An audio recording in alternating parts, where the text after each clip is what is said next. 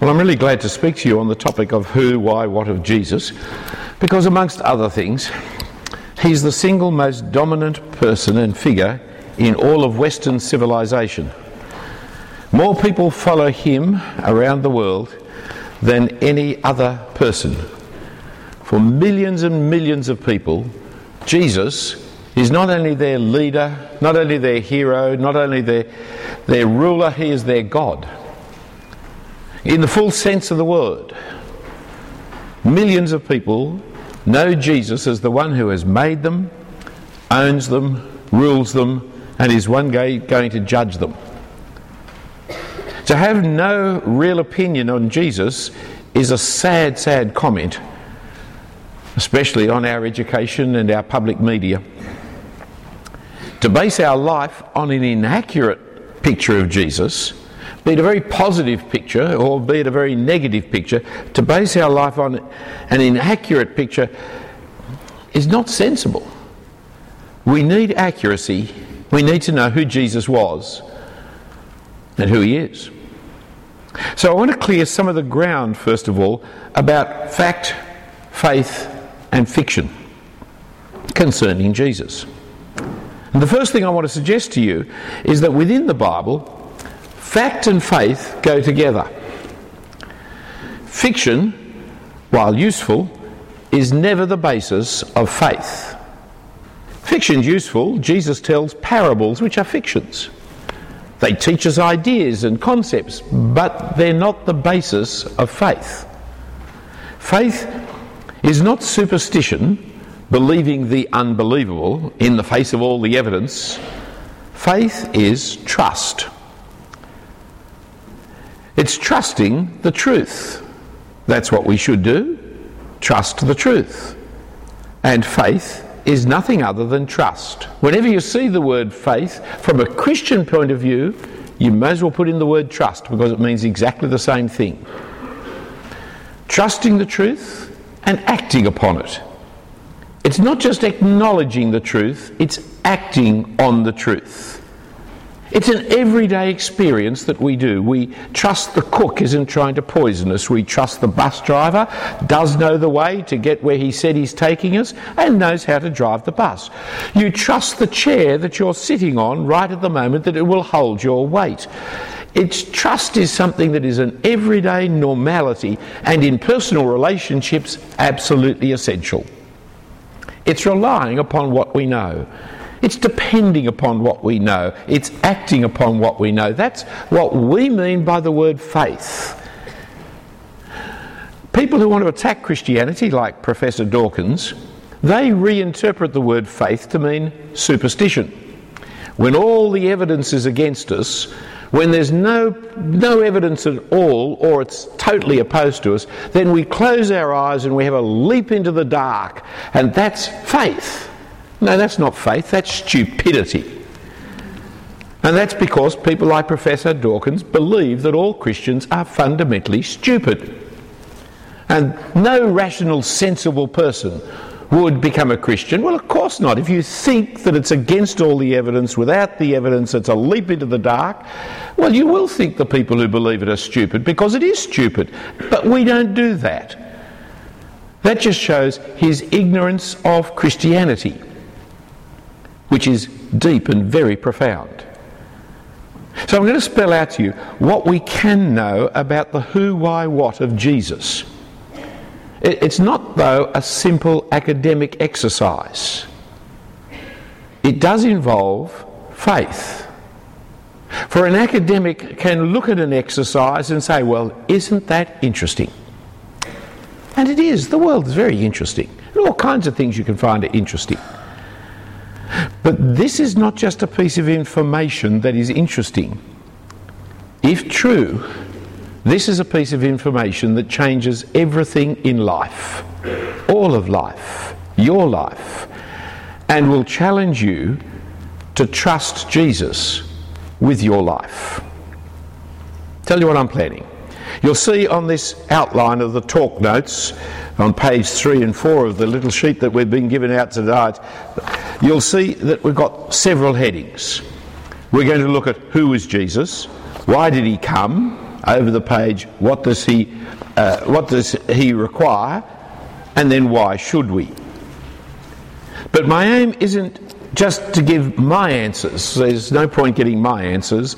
The aim is to get Jesus' answers to these questions that we find in the New Testament, the original historical documents in the Word of God. And then I'll be inviting you to respond. If you want to know beforehand, the response is actually in the prayer that's printed there at the back of it.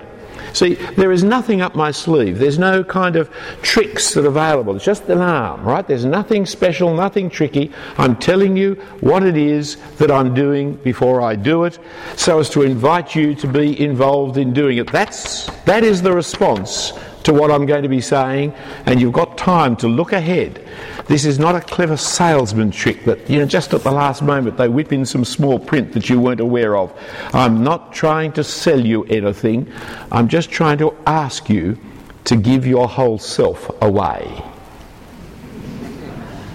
And therefore, I've got to be very open and honest, haven't I, in making such a request of you.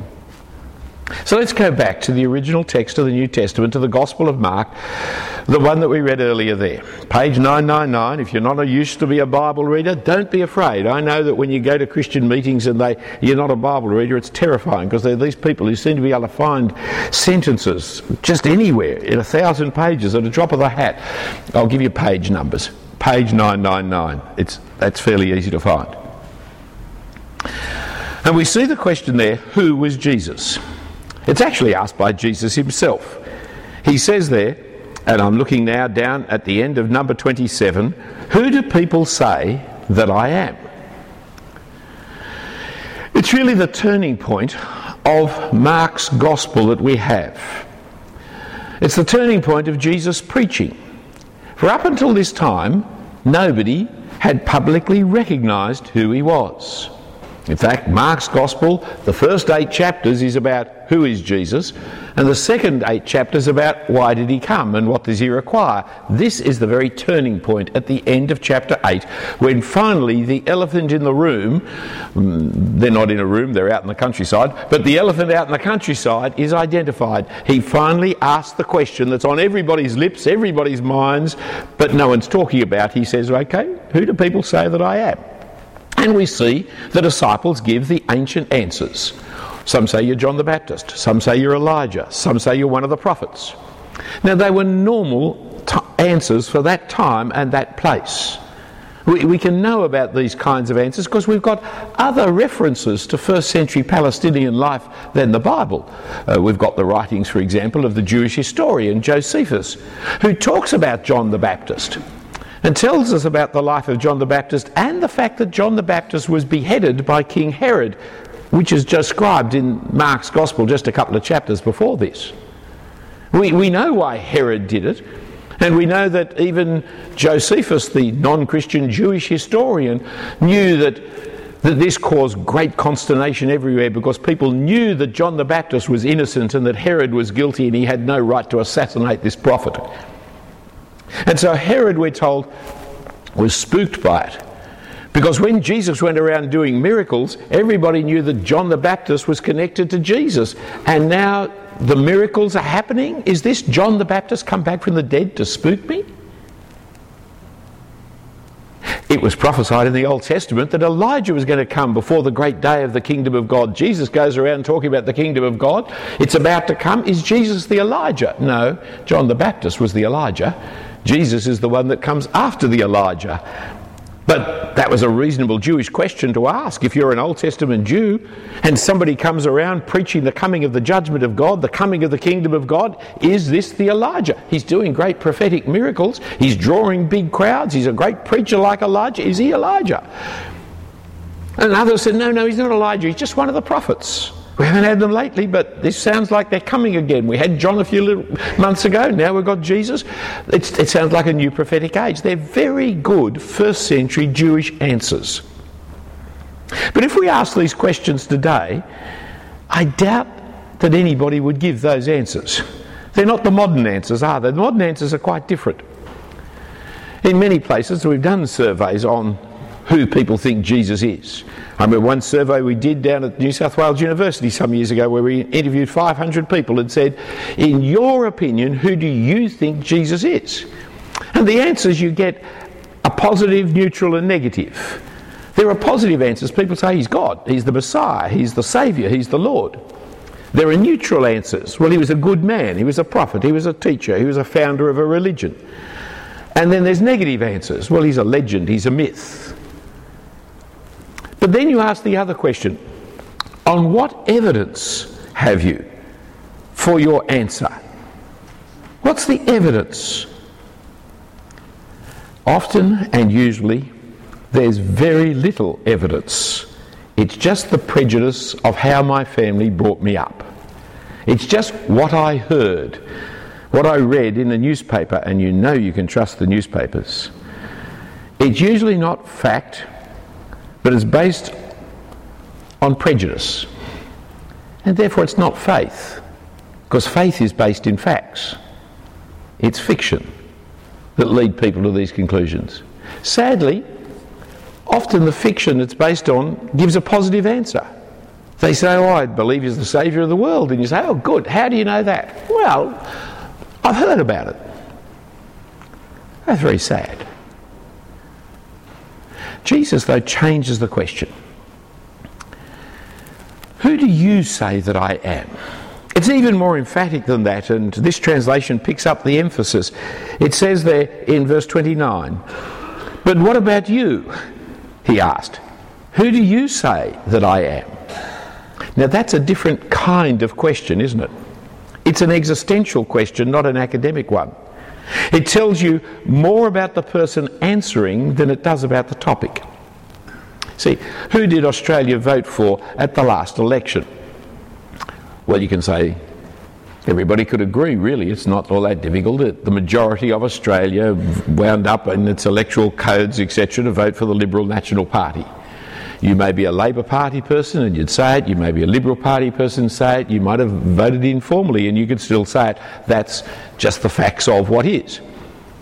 But if I asked you a second question, I said, but you, who did you vote for? See, it's a different question, isn't it? It's a very different question. Now I'm not really finding out anything about the objective world out there. Now I'm going to find out something about you. That's why the right answer when someone says to you, Who did you vote for? is none of your business. It's a secret ballot. I don't have to reveal myself like that. I don't have to show myself like that. It's a different kind of question, isn't it? And so we read again the ancient answers. Peter said, You are the Christ. Now, the word Christ is the same, it's the Greek word for Messiah, which is the Hebrew word. It means the same thing. For all through the Old Testament, we're prophesied, not all through the Old Testament, but the second half of the, New, uh, the Old Testament prophesies that a day is coming when a king, a Messiah, a Christ is coming. And that the king of Israel is going to rule all the nations of the world. It was an unlikely, preposterous idea. It's like saying the Premier of New South Wales is going to rule all over the world given how frequently we have premiers, it really is fairly unstable world government, isn't it? But the possibility that somehow New South Wales I like this idea as a New South Welshman, but the possibility that New South Wales is going to be the seat of the government of the world is preposterous. Well, so the Jews. Just a little nation beaten up and bashed around by everybody else, that we're going to have a king and our king is not only going to rule us, our king is going to rule the whole Roman Empire as well, the whole Greek Empire, the Babylonian Empire, the Persian. I'm just mentioning some of the empires that had beaten up the Jews. That, that this king is going to rule over all these people. Peter said, You're the one. But again, you see, that's Peter's answer. That's an ancient answer. What are the modern answer? Well, the modern answer is you. Who do you think Jesus is? Not who do others think Jesus is. Not who did Peter and the apostles think Jesus is. Not who do your parents think Jesus is. Who do you think Jesus is? And when you're ready, when you have got an answer in your head, Then are you ready for the next two questions? How do you know? Uh, that is, on what evidence have you got to base that opinion? So that if you and I were to talk over the refreshments up the back there, and I said, Well, well, okay, who do you think Jesus is? And you say, You can rest assured my next question is, Well, how do you know? Are you ready for that one? And then there's another one that flows from it. What are you going to do about it? How do you know? What are you going to do about it? For some people here tonight, may I suggest that's about as far as you and I can go in this sermon? Because you need to read more, don't you?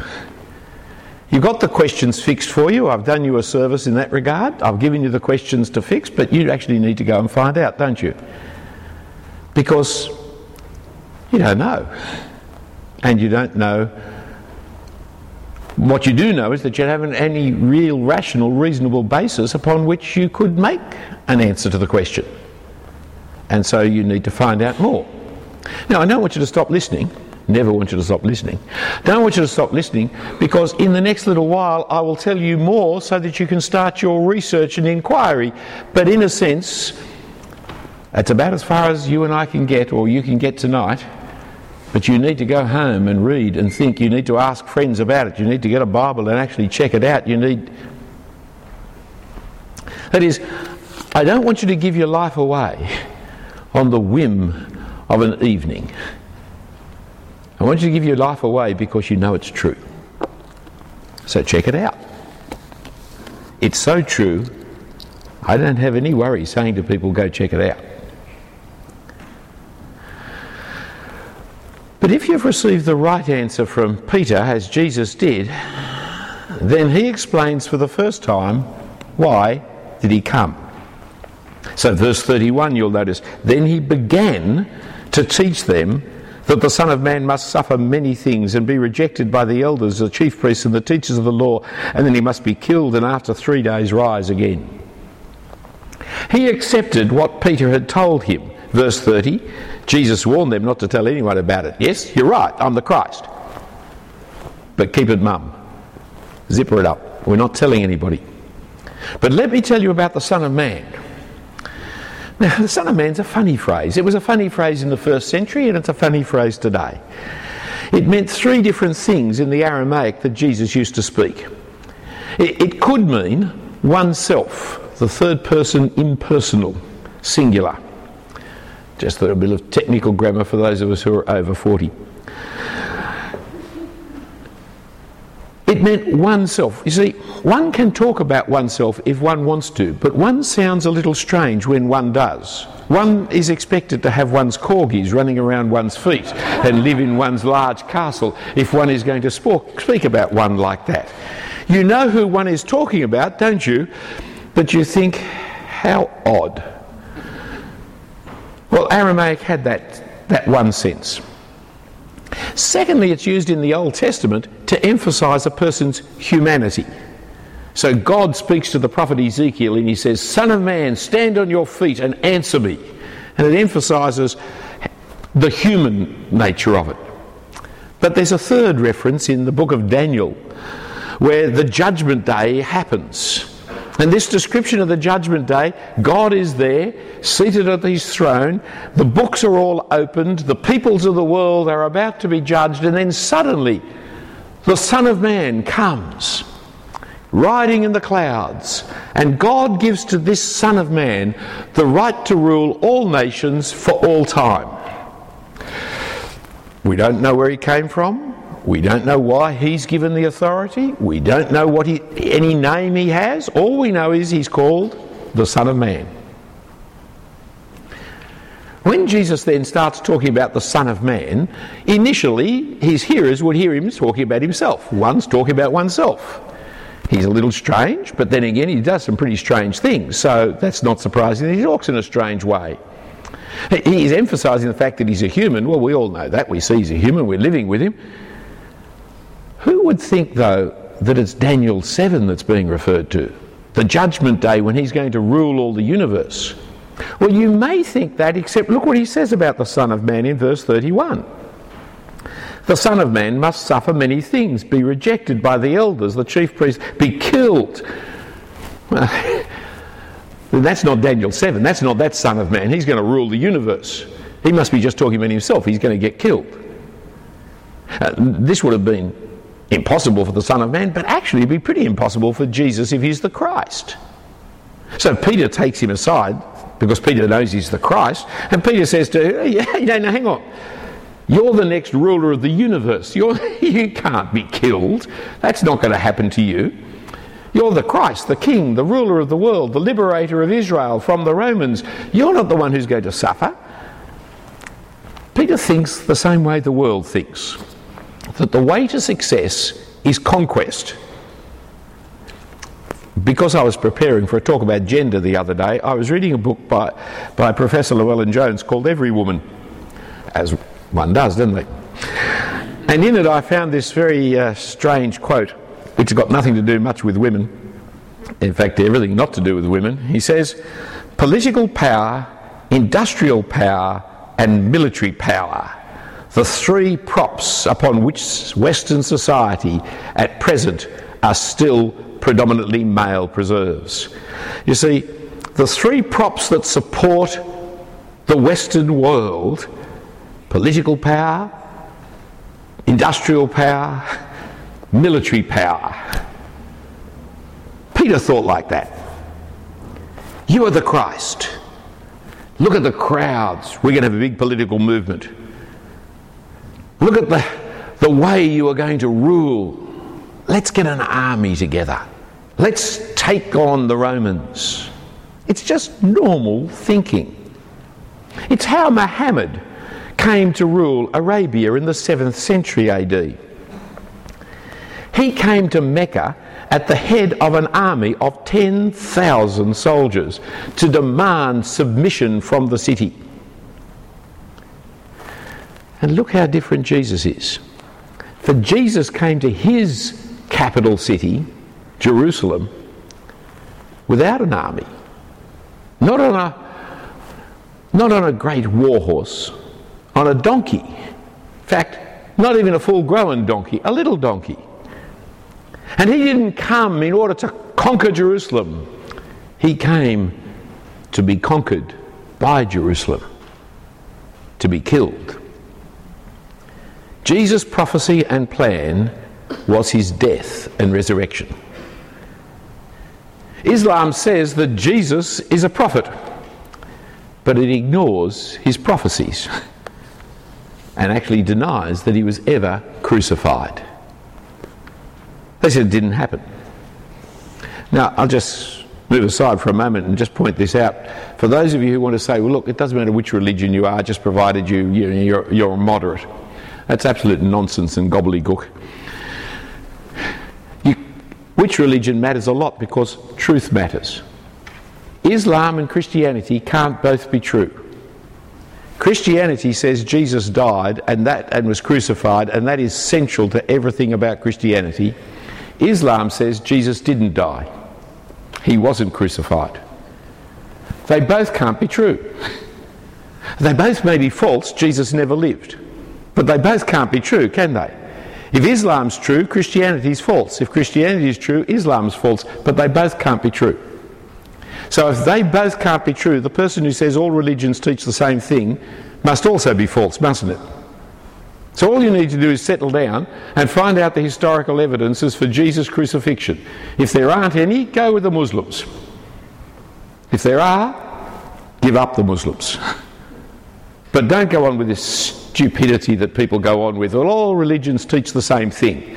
That's taught to you by people who don't believe in any religion. Their religion is poppycock. Got a lot of politicians in that bag. Jesus and Muhammad are as different as you can go. One conquered the world with military power. The other conquered the world by being crucified.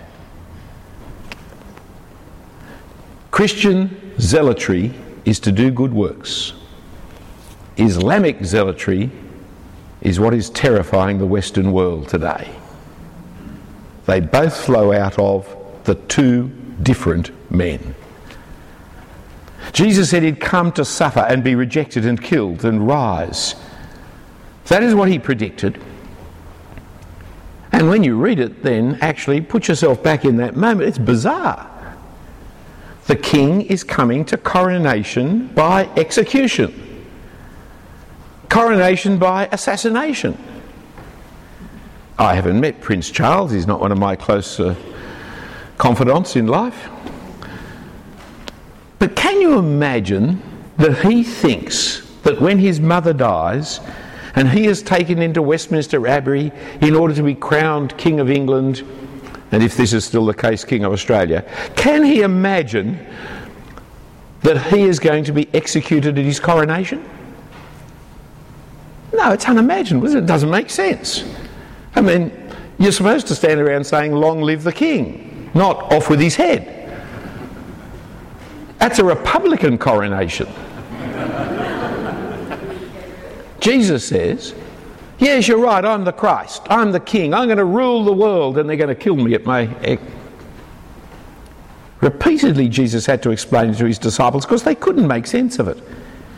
Over and over again in the next few chapters of Mark's Gospel, as you read through, you'll find Jesus being telling them he's going to be crucified, the Son of Man is going to die. He says in chapter 10, the Son of Man came not to serve, but to serve, and to give his life as a ransom for many. This is why he came. Not to establish a kingdom like the rest of the world by military power, economic dominance, cultural imperialism, but to free the world from our bondage to evil, to the devil, to death, to self. He came to die for us, in our place, as our substitute, as our ransom.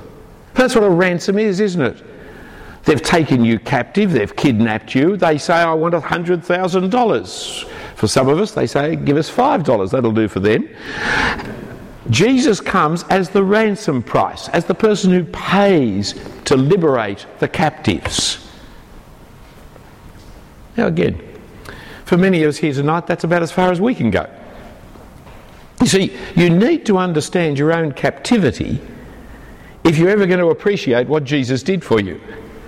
If you don't know that you're a captive, you'll say, well, okay, I can see that he's the Christ, but he came to release people and I'm not in need of release. You've got to see your captivity to sin and to Satan, to death and to judgment before you'll ever appreciate it. I've worked on and off over many years with the Alcoholics Anonymous people, and they can assure you there's no alcoholic who's ever, acu- ever cured of their addiction as long as they deny the truth that they're an alcoholic. The vast majority of alcoholics, when you meet them, when you confront them, they say, Oh, no, I don't have a drink problem. Yeah, yeah, I drink more than they say that you're supposed to in a health system, but I'm pretty healthy. I don't have a problem. You'd be surprised how drunk a person can get and still maintain they don't have a problem. And as long as they don't have a problem, they never solve their problem. No sinner is ever forgiven of their failure as long as they are denying the truth that they're a sinner in need of forgiveness. So, as long as you don't see your captivity to immorality, your captivity to self centeredness, your captivity to selfishness, as long as you don't see it, you won't value what Jesus came to do. You won't see the point of what he comes to do. But keep listening, keep listening, because then well, you might be able to understand who he is, why he came. You may be able to understand what he requires of us. For when you first actually hear, it's as shocking as hearing the king comes to die. It's over the page, on the back. What does he require? For he called both the crowds and the disciples to hear his call, and he lays it out plainly. If you want to be his follower, this is what you must do. And he says to us in verse 34, it's over now on page 1000, page 1000, that he called the crowd to him along with his disciples, said, If anyone would come after me, he must deny himself, take up his cross, and follow me. He lays it out plainly. If you want to be his follower, this is what it is. And three things that boil down to one and the same thing deny, take up the cross, follow me. To deny means to say no. If someone makes an accusation against you and you deny the accusation, you're saying, no, no, that's not true. If someone was to, to deny themselves an ice cream, they're saying, no, no, I won't have an ice cream. Don't know why they'd say that myself, but you can deny yourself an ice cream. I never do. But what does he ask us to deny? Not an accusation, not an ice cream or something trivial like that. No, you've got to say no to self, no to self rule, no to self government, no to self centeredness, no to selfishness. You've got to say no to self. And you've got to take up your cross. The cross, the crucifixion, was a barbaric exhibition of power. It was a killing for show. You can kill people a lot more simply than crucifying them. But crucifying them, well, it was a way of exercising Roman power and control. It was a public relations exercise. You put this man on a cross, you stick him up on a pole, it's going to take him a day or two screaming in agony before he dies, and then the birds come and pluck out his eyes and tear the flesh off him. And it says, Do you want this to happen to you? Then you obey Rome. It's a huge political statement. And the person who was to be crucified carried his crosspiece out to the stake. The stake was always there. They crucified many, the Romans. And in carrying the cross, you are declaring yourself to be a dead man, like the kind of medieval stocks where you were at the mercy of the crowd to make fun of, to buffet and to. And before being strung up in ignominious shame, the crowd could have the fun because crucifixion was never done privately. It was a public exhibition of the power of Rome and the weakness, the failure of the crucified. And so to take up your cross is to accept the world's ridicule and rejection in modern parallel, it's the IS beheadings of people. It's a cruel show of power, isn't it? And it's meant to terrorise you. It aimed to terrorise you into accepting their authority and their power. Well, the Romans didn't behead you publicly on a video, the Romans crucified you publicly. Jesus says, You want to be my disciple? Pick up your cross, because that's where I'm going. It's a big ask because he wants you to follow him.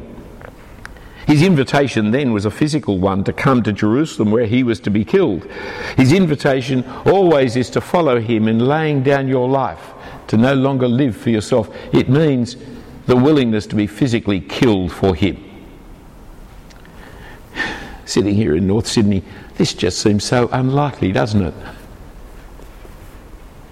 But earlier this year, four teenagers, all under 15, living in Iraq were captured by IS and were asked repeatedly to accept Muhammad as the prophet of God and to deny Jesus.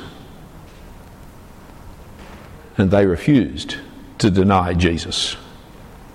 They refused to accept Muhammad as their prophet. They refused and were all beheaded and they weren't yet 15. It will mean no longer living for yourself or your family or your career, but for Him who's died for you. You have to be believe, you have to be confident that it's true, don't you? To accept death for Him.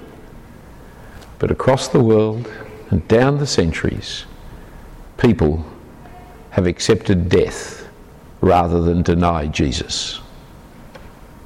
For they denied themselves, have taken up the cross to follow him. And you must do that if you ever want to call yourself a Christian. Do you see how important the question of who is Jesus? I mean, if Jesus isn't God, to give your life to him is a terrible blasphemy, isn't it? I mean, it's appalling.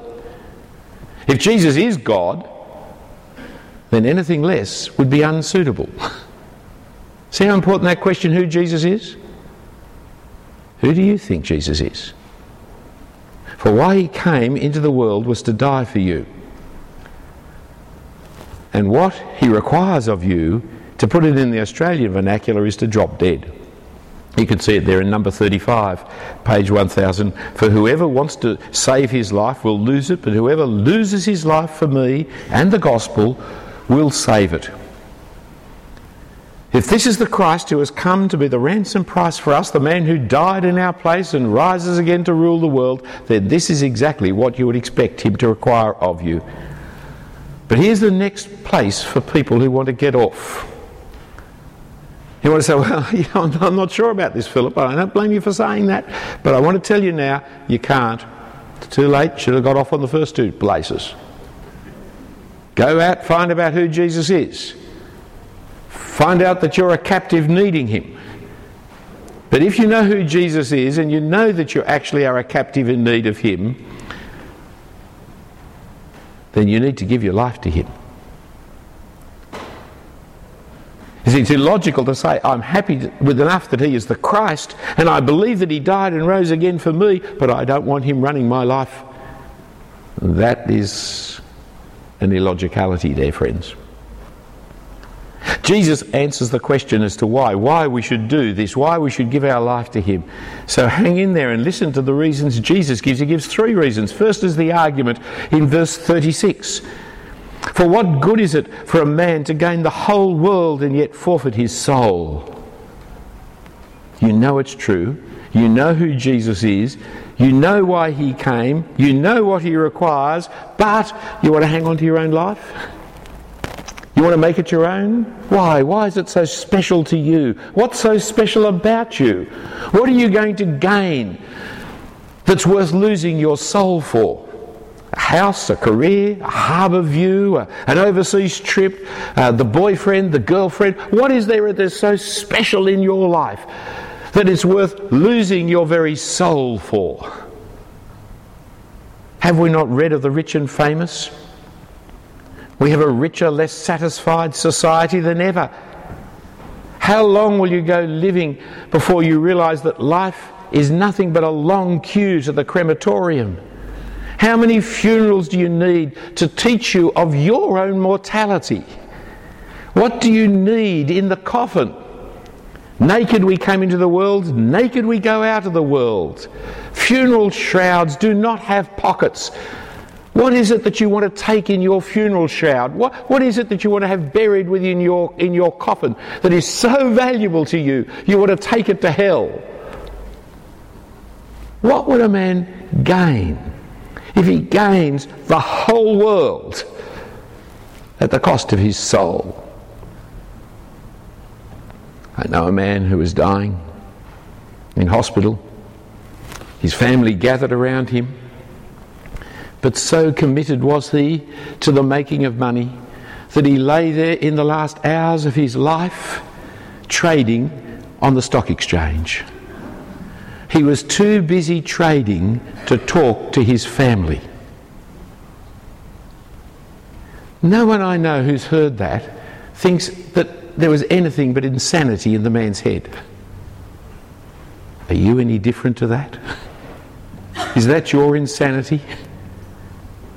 That you are so keen on, on your career, on your success, on your boyfriend, on your harbour view, on your on, on just self control, on, on living my life my way, that you will lose your soul for it? Jesus gives a second reason, which is very similar to the first in verse 37. What can a man give in return, in exchange for his life? For however rich you are, however well educated you are, however well famous you become, death will not be cheated.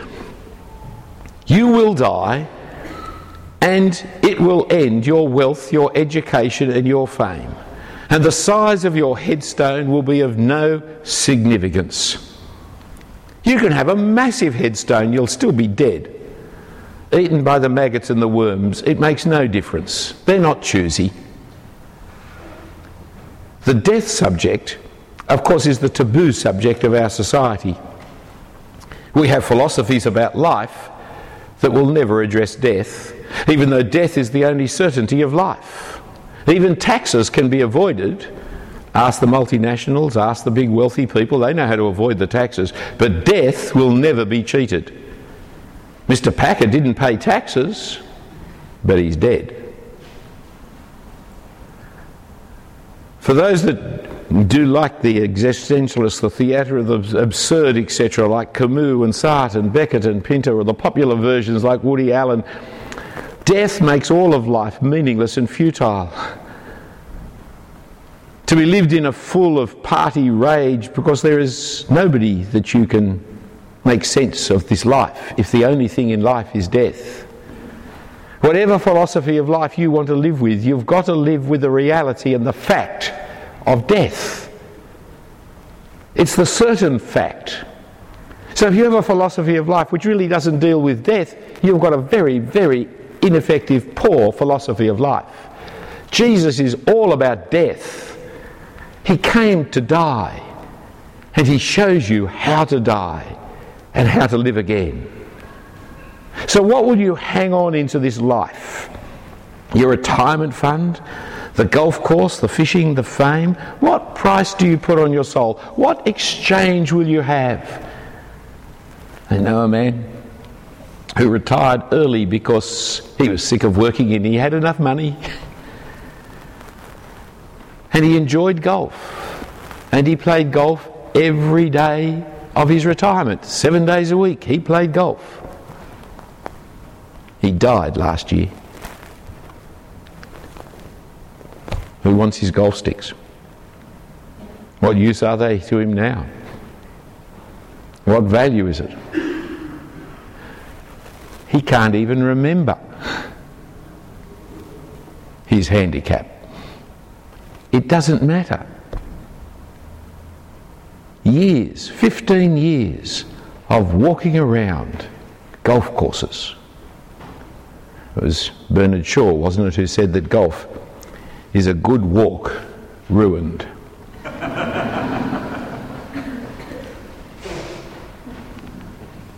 For the rest, who is ashamed is the third argument. Rest assured, if you're ashamed of Jesus in this world, Jesus will be ashamed of you when he comes in judgment at the end of time.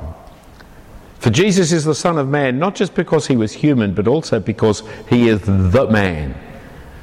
The one who at the judgment day will be given all authority on heaven and earth to rule all nations for all time. When he called himself Son of Man, he meant Daniel 7.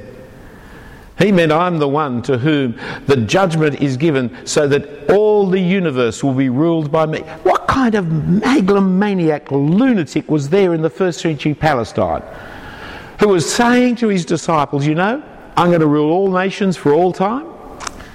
I mean, if I were to say to you that, you know, folks, I'm, I think I'm going to be the ruler of the universe, you've got to check me into North Shore, haven't you?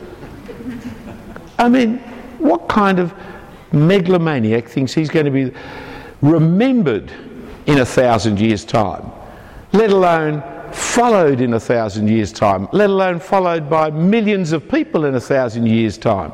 He was this Jewish prophet who said that he was going to be the ruler of the universe. Your problem with the question, of course, is he is. 2,000 years later, Christmas holds up the world. His birth stops the trading in China a communist atheist country. He is the man. The man. And so he warns in verse 38 Whoever is ashamed of me and my words, anyone who's ashamed of me and my words in this adulterous and sinful generation, the Son of Man will be ashamed of him when he comes in his Father's glory with his holy angels. I talked to a lovely man one time, big man, huge man. He would have made Simon Manchester the second tallest man on the staff. He really was. He worked on telegraph lines and he lived a really hard life outdoors. And his mother was a Christian. And he wanted to marry a Christian. And so he knew that he had to become a Christian in order to marry a Christian. So he came to me to see what he needed to become a Christian. So I went through this passage with him. And this huge, outdoor, rugged man broke down in tears. And I said, What is your problem? He says, I know it's true. I know I should. But he said, The blokes at work, they'd never understand. And he said, Every Thursday night we get drunk down in the pub. He said, I couldn't go down and not get drunk with them. And I couldn't not go down with them. He said, I couldn't face it. How pathetic is that? I mean, that fits in the same category as trading on the stock exchange in your deathbed, isn't it? Are you willing to profess Jesus in front of others? For if you're not willing to profess Jesus, you don't actually trust Him. Not with your life. You haven't given up yourself. You're still hanging on to your self esteem. You're still hanging on to your pride. Oh no, you accept Jesus, there'll be people who will hate you. I can testify to that. You publicly declare your faith in Jesus and you will be ridiculed and made fun of. I can publicly testify to that. No, no, at the workplace it will be awkward. At the home it can be very awkward. No. But if you know the truth, then have the guts and courage to live the truth. If you know that Jesus is the Christ, the Son of Man, who has died to free you from judgment and will return as your King and your Judge, then give your life to Him and don't worry about what the world thinks. Don't fear what they fear. Many have made this change already, and we can testify that it's the wisest thing we ever did. Now, you may say, but Philip, I'm, I'm not ready. I'm not ready. Okay. I'm quite comfortable with that. Get ready. Because you see, there are the hypocrites. They, they don't call themselves hypocrites, only religious people are hypocrites, of course, like me. But, you know, there are hypocrites who, who don't want to have anything to do with the church, really. You know, I, I wouldn't want to belong to the church, it's full of hypocrites. It's never full of hypocrites, there's always spare seats. Just join in with us. But there are the hypocrites who want to say, I need time to find out more, but I'm too busy to. You've just said no, haven't you? On the basis of ignorance, you've said no. If you're too busy to find out who God is, you've rejected God. That's a nonsense. Why not be honest and say, no, I don't believe that, and face the consequence of our saying, and why? And say, well, because I'm ignorant and I base my life on ignorance is the way I want to live. And do you think Christians are stupid? If the reason why you cannot now give your life to Jesus is because you don't know who Jesus is, well, then you've got a job to do, haven't you? Find out. If the reason why is because you can't yet see yourself as a captive, keep coming to church because this is a gathering of sinners. It's the only club you, need, that you can join in the world where you have to profess yourself a sinner to join. You want to join a golf club? You've got to have a friend testify to the fact that you are an absolutely honest, integrity person. You've got to get them to lie. They're members already, so they can. But you need to be able to get them to tell the world that you, if you want to be a lawyer, you've got to get them to tell, you've got to get another lawyer to testify to the fact that you are an honest person. A lawyer. The only pub I know in the world where you've got to be immoral to join is the church. So keep coming here if you don't know about your own immorality, because we can tell you about it. For we tell you about ours. And when you hear about ours, you'll say, well, gee, I'm like that too. Yeah, well, I, yeah, I did that too. Yeah, that's what I'm like too, because we face the truth that we need a Saviour. And we know you do. So if you know who Jesus is, and if you know you need to be forgiven, then what he requires of you is to deny yourself, take up your cross, and follow him. How? The prayer at the bottom of the page, we've come to it. Look at it with me. It's got three paragraphs three central big ideas. One is the declaration about yourself and your need. I know I'm not worthy to be accepted by God. See, I don't deserve a gift of eternal life because I'm guilty of rebelling against God and turning my back on God. I ignore God. I need forgiveness. You see, you've got to reach that stage first. Second paragraph is thanking God for what He's done. Thank you for sending your Son to die for me so that I could be forgiven. Thank you that He rose from the dead to give me a new life.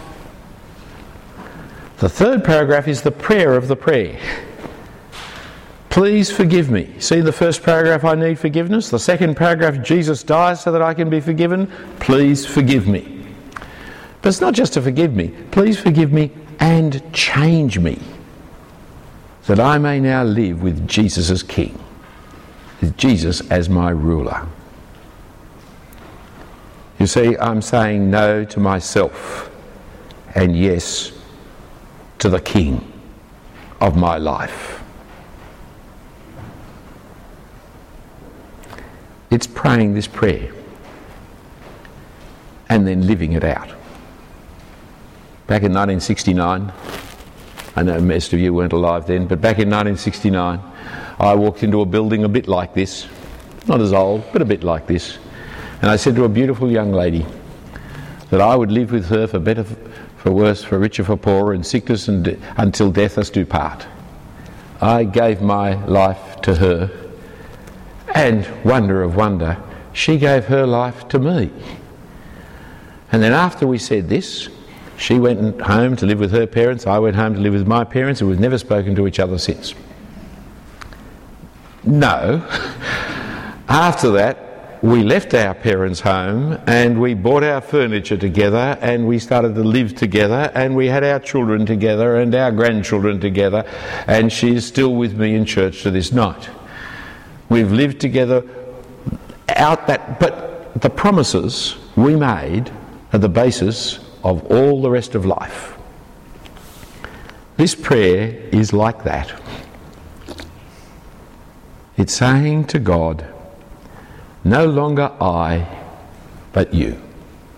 Thank you for sending Jesus that I can make and have you.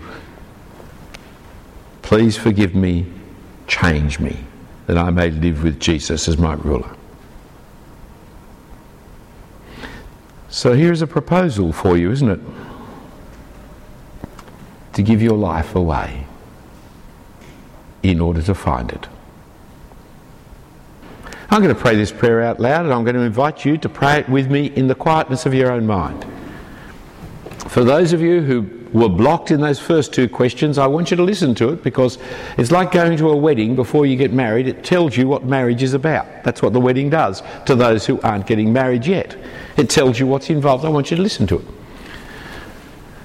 For those of us who have given our life to Jesus many times, we love to pray it again and again and again, just like I like saying to my wife again and again, I love you, I love you, I love you, because I still do and I want her to know it.